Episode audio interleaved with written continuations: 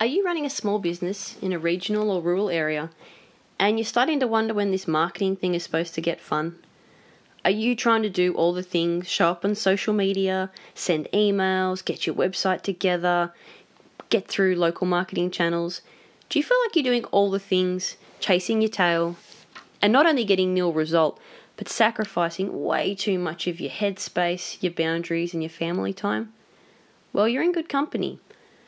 Welcome to the first episode of what I hope to be a huge number of episodes talking about that delicate balance between raising people, running a business, real boundaries, and really good mental health.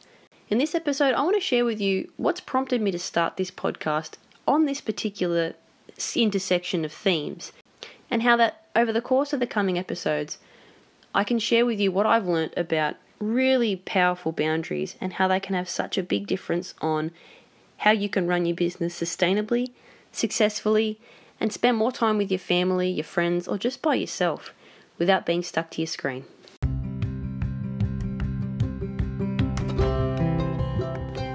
You're listening to Taking Back Joy, a more than marketing podcast. This is where we dive into how to market your regional and rural small business sustainably without being stuck to your screen. I'm your host, Meredith Page, and I was born and raised in a small town full of fantastic small businesses, and now I'm doing the same with my own family. I'm a marketing coach, a mum, and a wife, and I want to share with you everything I've learned and am still learning about juggling a family, business growth, mental well-being, and healthy boundaries. Here we market smarter, not harder, so we can take the busyness out of our businesses. If you're running a small business, raising small humans, and trying to make a big difference in a small town, you're in the right place. This is Taking Back Joy.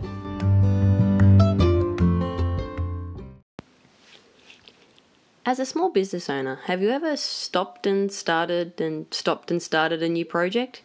Well, you're in good company. This is the third first episode I've recorded for a podcast. Yep, this is my third crack at running this thing, but this time it feels a little bit different, and I'll explain why. So, the first time around, was just pretty much testing infrastructure. I am a website designer and I love the Squarespace platform. And I was setting up a podcast to see what it would look like to run a podcast through Squarespace and do the setup from start to finish. So that first episode was a bit of a dummy episode, just so I could sort of see how the system worked. The second time around, I thought I hit the nail on the head with the kind of content I wanted to create. I'm a bit of a gas bag anyone who knows me will be thinking a bit of a gas bag. Um, but suffice to say, I enjoy a chat. So I thought a podcast would be perfect for me. Except, A, I didn't really have anything super valuable to contribute to the conversation that is small business marketing podcasts. For me, the motives weren't right. I was looking at it as a way to get my content out there, get people to listen, and drive traffic to my business. And as much as that is a good reason to start a podcast, now that I feel like I have a better reason, I don't think that reason was quite enough. And hence the wheels fell off. So, this is the third time around, and like I said, this third time feels different. I'm at a very interesting point in my business where I feel like I'm at the intersection in business and life of small business, family, marketing, and actually mental health. And I feel like there's something at this intersection that makes me want to stop here and chat to you guys a bit more about it. Because recently, well, I suppose semi recently, I've started establishing some really healthy boundaries in response to my understanding of my own mental health. And that's resulted in some massive benefits both professionally and personally. Um, I've always had to have a bit of a juggle between spending time with the family, spending time in the business, spending time on the business, which I'm sure you can all relate to. Um, but in doing all that better, in getting in the constant pursuit of better quality family time, better quality work, better quality business growth, and better quality mental health, I've established a really strong set of boundaries and habits that now I practice them, I kind of look around me and see a lot of businesses that would benefit from practicing the same. So, first and foremost, I feel like I have something of more value to contribute to you, whoever's listening. And I feel like I have more to add to the conversation around small business marketing now, rather than just marketing strategies and tips. Like, for goodness sake, you could go through Spotify or Apple Podcasts and you could find a bajillion marketing podcasts. They're all going to tell you the best, the latest, the fanciest tricks to do. But as a marketing person myself, who's also an avid learner from others, I'm starting to sense that the things that people, and I say people, I mean the experts, the marketing experts out there in internet land, the things they want us to do and the things that they're preaching to us to do in order to grow our businesses and market effectively aren't actually connected to good mental health and smart marketing practices that give us more time, give us less time stuck to our screens, and just make us generally more productive and more, for lack of a better term, balanced. And this is probably the second reason why I wanted to start a podcast. This is about me in myself establishing better marketing habits. So, you see, along the way, as far as content creation goes for my business, and if you're not familiar with the buzzword content creation, it's basically the marketing stuff you make regularly to get your business name out there, but in a nice, genuine way by like offering help and tips and tricks and stuff like that. So I've been doing that for a while now, and originally I was blogging. Way back in the early days, I was blogging because I do enjoy writing, and I think I'm quite kind of good at it. But I realized that my inner perfectionist was often getting in the way of me being a bit more productive. I would agonize over posts, they'd end up being short novels. I tend to waffle in print and in real life. So, blogging started to chew up all my time, and I realized I needed a more efficient way to um, get my messages out there. And so then I tried video. Um, I wanted to try and do some trainings and some walkthroughs and also make it a bit more engaging. So I moved to video. And please, for the love of God, don't go looking for the first ones unless you really need to feel better about your video because they were shocking. Like the lighting was bad. I think every second one was um or I for some reason I got the sniffles when I'm nervous. They were just dreadful. Really, really dreadful. But and I'll address this in another episode. You got to get started to get better. So first videos were awful. And these were intended to be pre-recorded training sessions. And again, my inner perfectionist decided to crash the party and I spent way too much time editing, reshooting, just agonizing over these things that were meant to be 10 minute little tips, tricks, and sound bites, and they're taking hours. So once again, I found myself in the position of I'm spending way too much time doing this. So I switched gears again. And I actually took the leap and started doing Instagram lives, which were a bucket of fun and really pulled me outside my comfort zone and were a lot closer to the mark in terms of efficiency because they were live. Once they were done, they were out there in the ether and there was nothing I could do to take them back. And they were great and have been great for a really long time. They've got the visual component, video tends to do really well on both Facebook and Instagram as well as elsewhere. I was able to do like walkthroughs and diagrams. I got myself a fancy whiteboard. I felt very schmick. Um, and so it was really good for a while. And more recently, if you're listening to this podcast, it's now August 2021. So I would say to at the start of 2021 or more so the end of 2020, I started diving more into marketing coaching around social media and how other businesses can craft their messages on social media. And so I did a, I did a lot of uh, one-on-one training with businesses. It was really productive. They really enjoyed it because they felt it was really grounded in reality and not too abstract and algorithm gamey.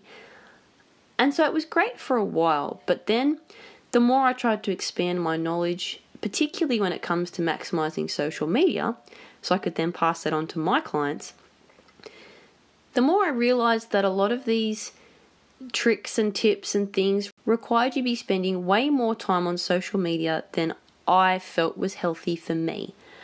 So I wasn't interested in trying to pull people into my DMs and have a one on one conversation that might have been happening back and forth at 11 o'clock at night just to secure a sale. I was not interested in doing that. I'm not interested in pulling people into my DMs and texting backwards and forth like we're teenagers in high school. That's just not me. And if that works for you, that's fine. So going backwards and forwards between people, potential customers, in DMs and Instant Messenger was just not for me. Because the way I'd sort of set my business boundaries up is that I had allocated work time and allocated family time, and the two were very distinct times. And so if I was in business mode, my head was all in and I wasn't going to be distracted by messages and texts and things like that because, and again, I'll address this at a later stage, but man, it eats into your productivity if you're constantly stopping what you're starting to go and check a text message because it fires off and you think it requires immediate attention. I don't like working like that. So, already I didn't want to be jumping every time a message came through. So it felt kind of counterintuitive for me to be establishing marketing habits which encourage people to send me a DM whenever the heck they happen to be watching my video, and then putting the implication out there that I would respond as soon as they message me. I did not want to set that precedent, and that's something my dad taught me a long time ago was this concept of setting precedent. If you're not willing to do it in 20 years time, 10 years time, 2 weeks time, don't do it today. And it made me realize that a, with Instagram lives, as much as they put me out of my comfort zone and they were efficient and effective, I was A, spending more time than I wanted to on social media, well, then I thought that was healthy for me to be spending on social media, not only putting the content out there, but then trying to garner responses. I was also expecting other small business people to sit there glued to their screen for 10, 15, sometimes 20 minutes watching me and they might have better things to do. In fact, I can almost guarantee they had better things to do. What if they felt obligated to watch that while they were spending time with their kids, or trying to get work done, or trying to spend some time to their themselves? So it came to a point where I didn't want my marketing to be encourage someone to perpetuating bad habits. I didn't want my marketing to be forcing someone to sit on social media glued to their phone for 5, 10, 15 minutes. If I didn't want that for me, I didn't want my marketing forcing someone else to do that just to absorb it. And not only that, there's been a few things that have happened on social media lately that make me believe that we need to try and make our businesses autonomous of it. I mean, mental health and unhealthy usage habits aside, um, for those that are in Australia, you may recall that in early 2021, Facebook actually blocked our, our access to all our local news sites. So, all the ABC News, um, Nine News, SBS, all their Facebook pages got essentially wiped out in response to Facebook um, negotiating with our local government about how they scrape our news sites for information but don't actually send the traffic through. It's a little bit of a technical conversation, but basically, the government, I believe, was trying to enforce legislation that required Facebook, Google, all these different platforms to actually compensate our news sites for the information that they were taking off them because the news sites were losing traffic, and the traffic is how they gain ad revenue. I'll try to throw a link into the show notes that explains that situation a bit more, mainly so I know you're getting the correct information, but that was the situation as I understood it. But the fact remained that Facebook made it very clear that they're not a democratized space. They are owned by a very limited group of people that can do pretty much whatever they want with that platform and the profiles of the people that live, for lack of a better term, on it, they can do whatever they like, whenever they like, and they don't really have to be accountable because they're kind of uh, a single entity. Whereas things like websites, for example, which is my area of specialty, they live in a more democratized space in the broader internet, where the way I suppose I would describe it, it's like paying rent versus owning a home. So when you pay rent, you have very limited rights, and the person who actually owns that place that you're living in can make very dramatic changes at the drop of a hat that actually have a lot of impact on you, and there's not much you can do about it. Whereas a website is actually more like owning a home, where Facebook is like paying rent. If you have a website, you own your own home, and it's very hard for someone else to affect what happens on that turf. It's your space, your messaging, your design, your layout. It's all you, it's your turf, your terms. And website providers out there, my personal choice um, is Squarespace. Their sole purpose is to try and get you to do more with the platform to grow. Whereas I feel like Facebook and Instagram's main motivator is to get you to stay on the platform to the detriment of what happens everywhere else. So there's a lot of things I'm starting to feel are very unhealthy about social media, and so I feel like it's incumbent upon me to try and stay ahead of the curve in terms of where marketing's going next. So, this isn't to say that I want to rip everything off social media and go incognito, but by the time I sort of digested all this, I realized that I wanted my core content to not live on social media, but rather just be replicated there.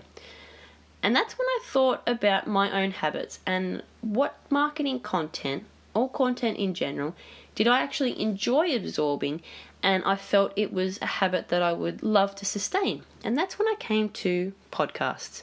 I love podcasts, and one of my favorite, here's a buzzword, self care habits. One of my favorite self care habits is to take my dog for a walk late in the evening, listen to a podcast, and that's just how I wind down. I, I'm moving, it's, I'm outside, it's quiet, it's peaceful, it's exercise, and I'm learning something.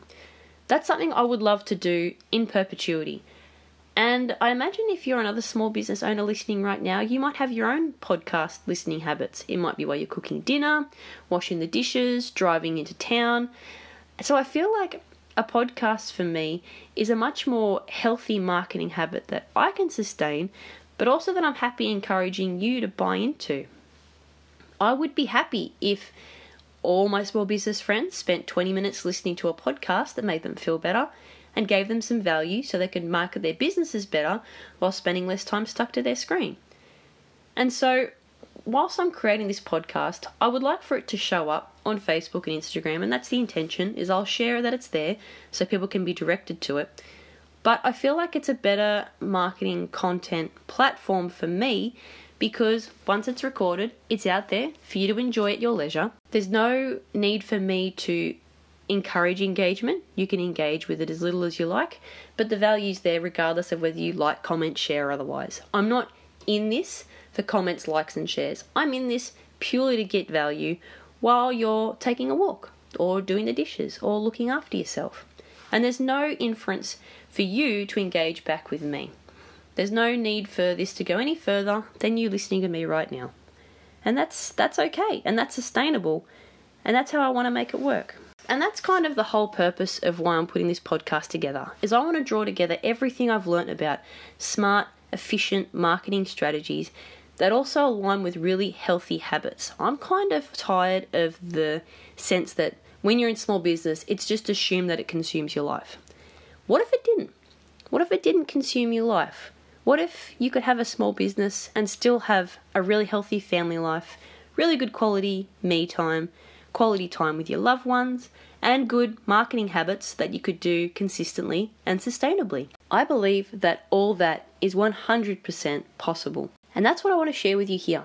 I want this podcast to be all about that mix of smart strategies for marketing, for business growth, for smart boundaries, and for good mental health because I feel like they're the four things we need to get right to make all this feel good and to work well every day. I'm still learning how to get better at all these things, but there's things I've picked up along the way too that I want to share with you right now that can make a difference to your day to day, week to week business and home life. Now, as for the name, Taking Back Joy. For anyone that knows me, this might sound way too woo woo for what I normally roll out. But it's actually based on something that my dad, who you're going to hear a lot about over the course of this podcast. Me and my dad are very similar, very close, and he's left me with a lot of gems over the years that have really stuck with me. And one time, and it was just once, this isn't something he said to me often, but one time he said to me, Meredith, make sure you're not so busy that it steals your joy. And I think he could see my very ADHD tendencies from a very young age. And that one hit me right between the eyes. Don't be so busy that it steals your joy. And I think that's another thing that has made me want to start this podcast and start this working towards this four way balance between family, small business, mental health, and boundaries.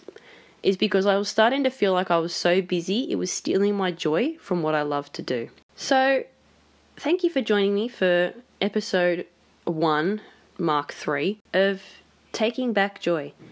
I really hope that we can continue to get together and I can share with you stuff that I'm learning that's hopefully going to make your life, I don't want to say more balanced because balanced is, I think, an ideal that no one can really achieve. But I just want it all to feel better. I want you to feel better about what you've done each day for your business, for your family, for yourself, and for your mental health. I'm hoping to bring on board some fantastic people that I work with, that I look up to, whose intelligence and experience and expertise I respect, so they can join in this conversation about taking back joy and making sure that we're not so busy that it steals joy from us. Thanks for listening, and I'll see you next time.